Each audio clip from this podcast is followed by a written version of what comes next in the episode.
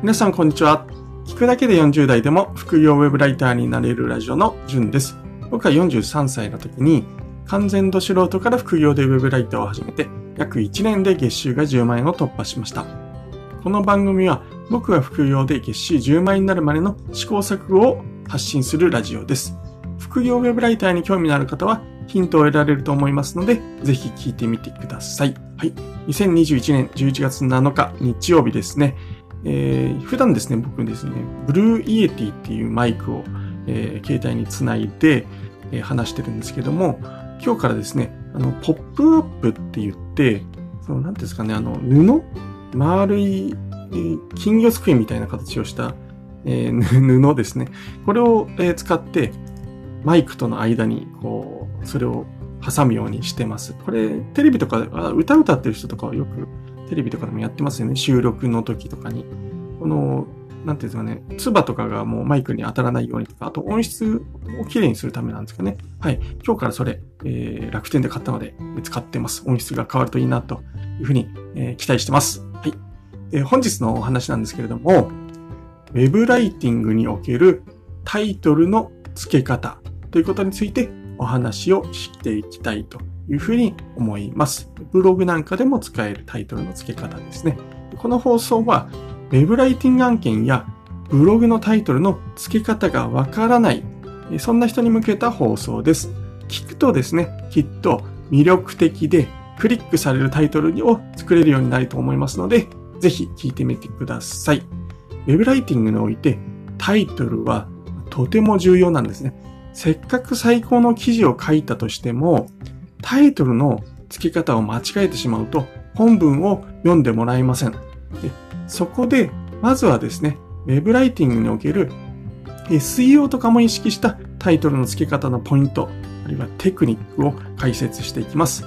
え、ポイントは5つあります。1つ目がですね、タイトルは 6W2H で考える。2つ目ですね、キーワードをタイトルに入れる。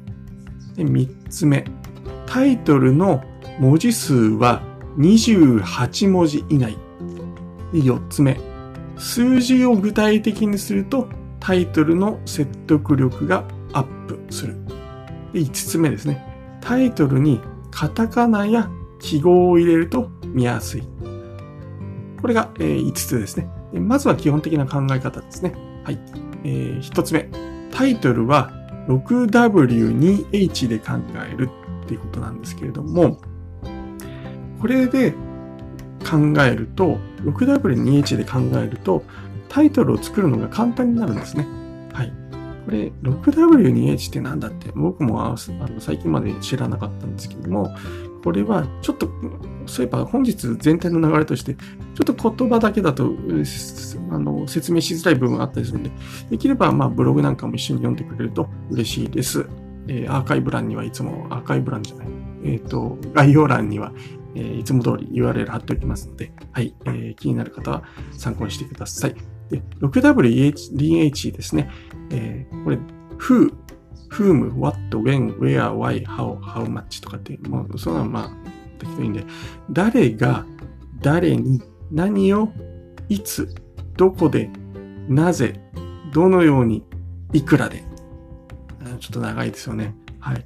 で、まあ、これ全部覚える必要なくて、まあ、6W2H とか検索してもらうとすぐ出てくると思うんですけど、特に大事なのが、誰に、何を、なぜ、どのように？誰に何をなぜどのようにですね。例えばなんですけど、昔僕が作ったブログ記事で、初心者に構成の作り方を、ウェブライティングが遅いからスラスラ書けるように、5ステップで簡単に。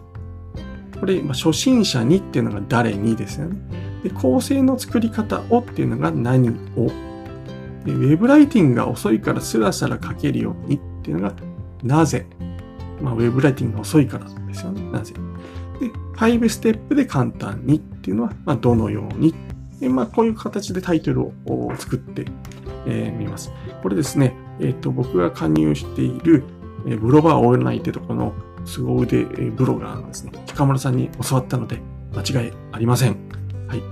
で、そんなの面倒だよって思うかもしれないんですけども、タイトルにですね、うんうん悩みながら30分も時間を使うよりも、この 6W2H に当てはめる方が圧倒的に時間はかかりません。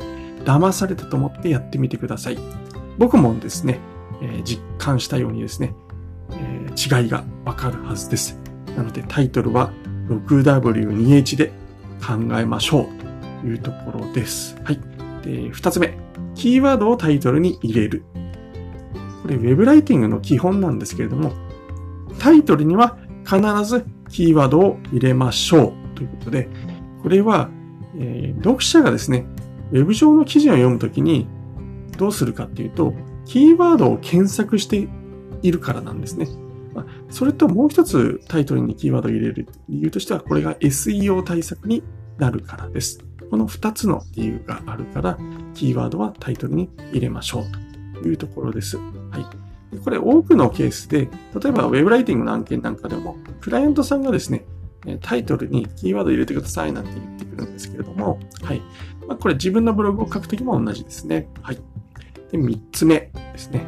タイトルの文字数は28文字以内にしましょうというところで、これなんでかっっていうと、Google に検 Google 検索ですね、に表示される文字数が全角で28文字までだからなんですね。これ、でも、ネットで検索すると、タイトルは32文字以内とか説明してるサイト多いですよね。はい。僕もこれ疑問に思っていたんですけども、これ確かですね、2020年ぐらいまでは32文字ぐらいまで表示されていたんですけども、現在はですね、28文字に変わってます。はい。えー、これですね、半角とか、まあ、記号とかによって多少前後しますので、そこは、えー、留意してください。で、またですね、スマホは以前は35から45文字ぐらい表示されていたんですけれども、はい。なので、まあ、タイトルは40文字前後とかっていう解説をしているサイトもあるんですけれども、この Google のアップデート後はですね、スマホも28文字になってます。はい、なので、えー、28文字以内が、えー、まあ、最適かなっていうふうに僕は考えます。これどうしても収まらない場合は28文字で、たまにありますよね、僕。はい。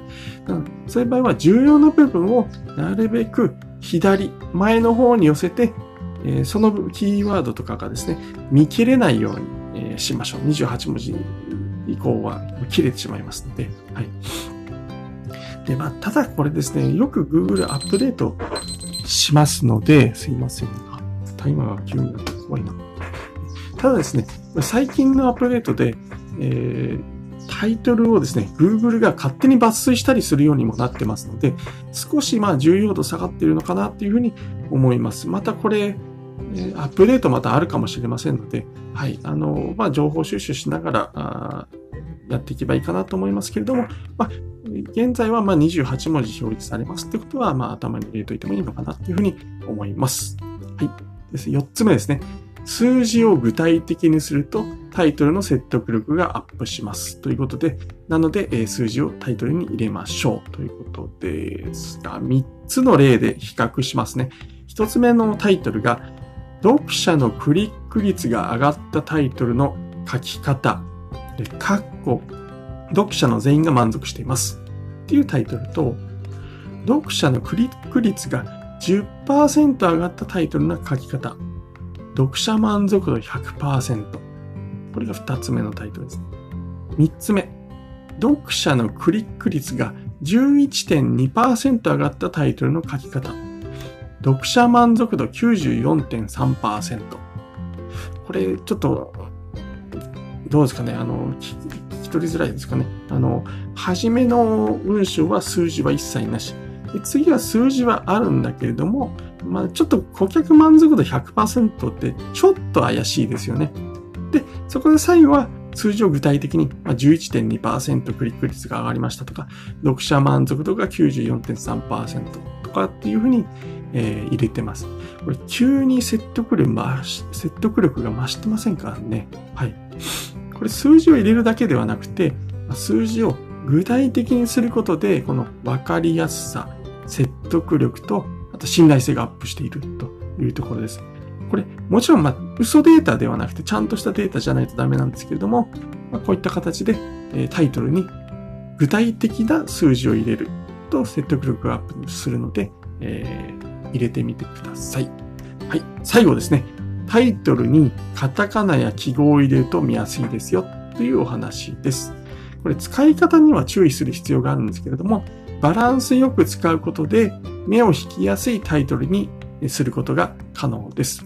これちょっと説明難しいんですけど、例えばタイトルでカタカナ記号がないとどうなるかっていうと、永久保存版、執筆で使える大の例100選、個人の日記にも使えます。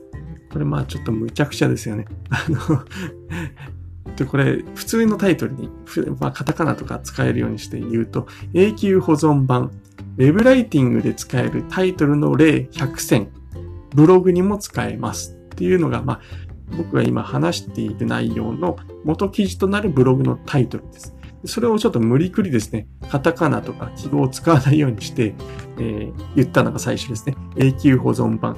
執筆で使える大の例100選。大ってこれタイトルですね。タイトルを大にしたんです。漢字のの例100選。個人の日記にも使えます。これ個人のブログにも使えますっていう意味なんですけども。まあちょっとこれはむちゃくちゃなあれ例かもしれないんですけども、要はカタカナとかを入れることによって、すごくタイトルが、あのー、見やすくなりますので、まあ、これは適宜入れるようにした方がいいんですよっていうお話です。以上ですね。ウェブライティングにおけるタイトルの付け方についてお話をさせていただきました。えー、おさらいしますと5つですね。タイトルは 6W2H で考える。2番、キーワードをタイトルに入れる。3番、タイトルの文字数は28文字以内にしましょう。4番、数字を具体的にするとタイトルの説得力がアップします。5番、タイトルにカタカナや記号を入れると見やすいですよということです。はい。これさらにですね、詳しく知りたい方は、あるいはちょっと放送聞いてて、ちょっとわかりづらかったなっていう方はですね、えー、永久保存版、ウェブライティングで使えるタイトルの例100選、ブログにも使えますという記事をですね、えー、書いていますので、えー、概要欄にある URL から、え、記事に飛んで読んでみてください。目的別に使えるタイトルの例100個も用意して、えー、書いてます。ブログにですね。コピペして使えば、どんなタイトルも簡単に使えますので、ぜひ読んでみてください。本日は配信を聞いていただきまして、ありがとうございました。今後も副業ウェブライターとして得たタイムリーな情報を発信していきたいと思いますので、聞き逃したくない方はフォローしてみてください。後で聞きたい、聞き返したいという人はですね、いいねボタンを押しておくと記録が残りますので、はい、えー、押してみてください。そうすると僕も喜びます。質問もいつでも受け付けていますので、ウェブライターのこと、ブログのことや副業に関することなど何でも気軽に投稿してください。それではまた明日お会いしましょう。じゅんでした。ではでは。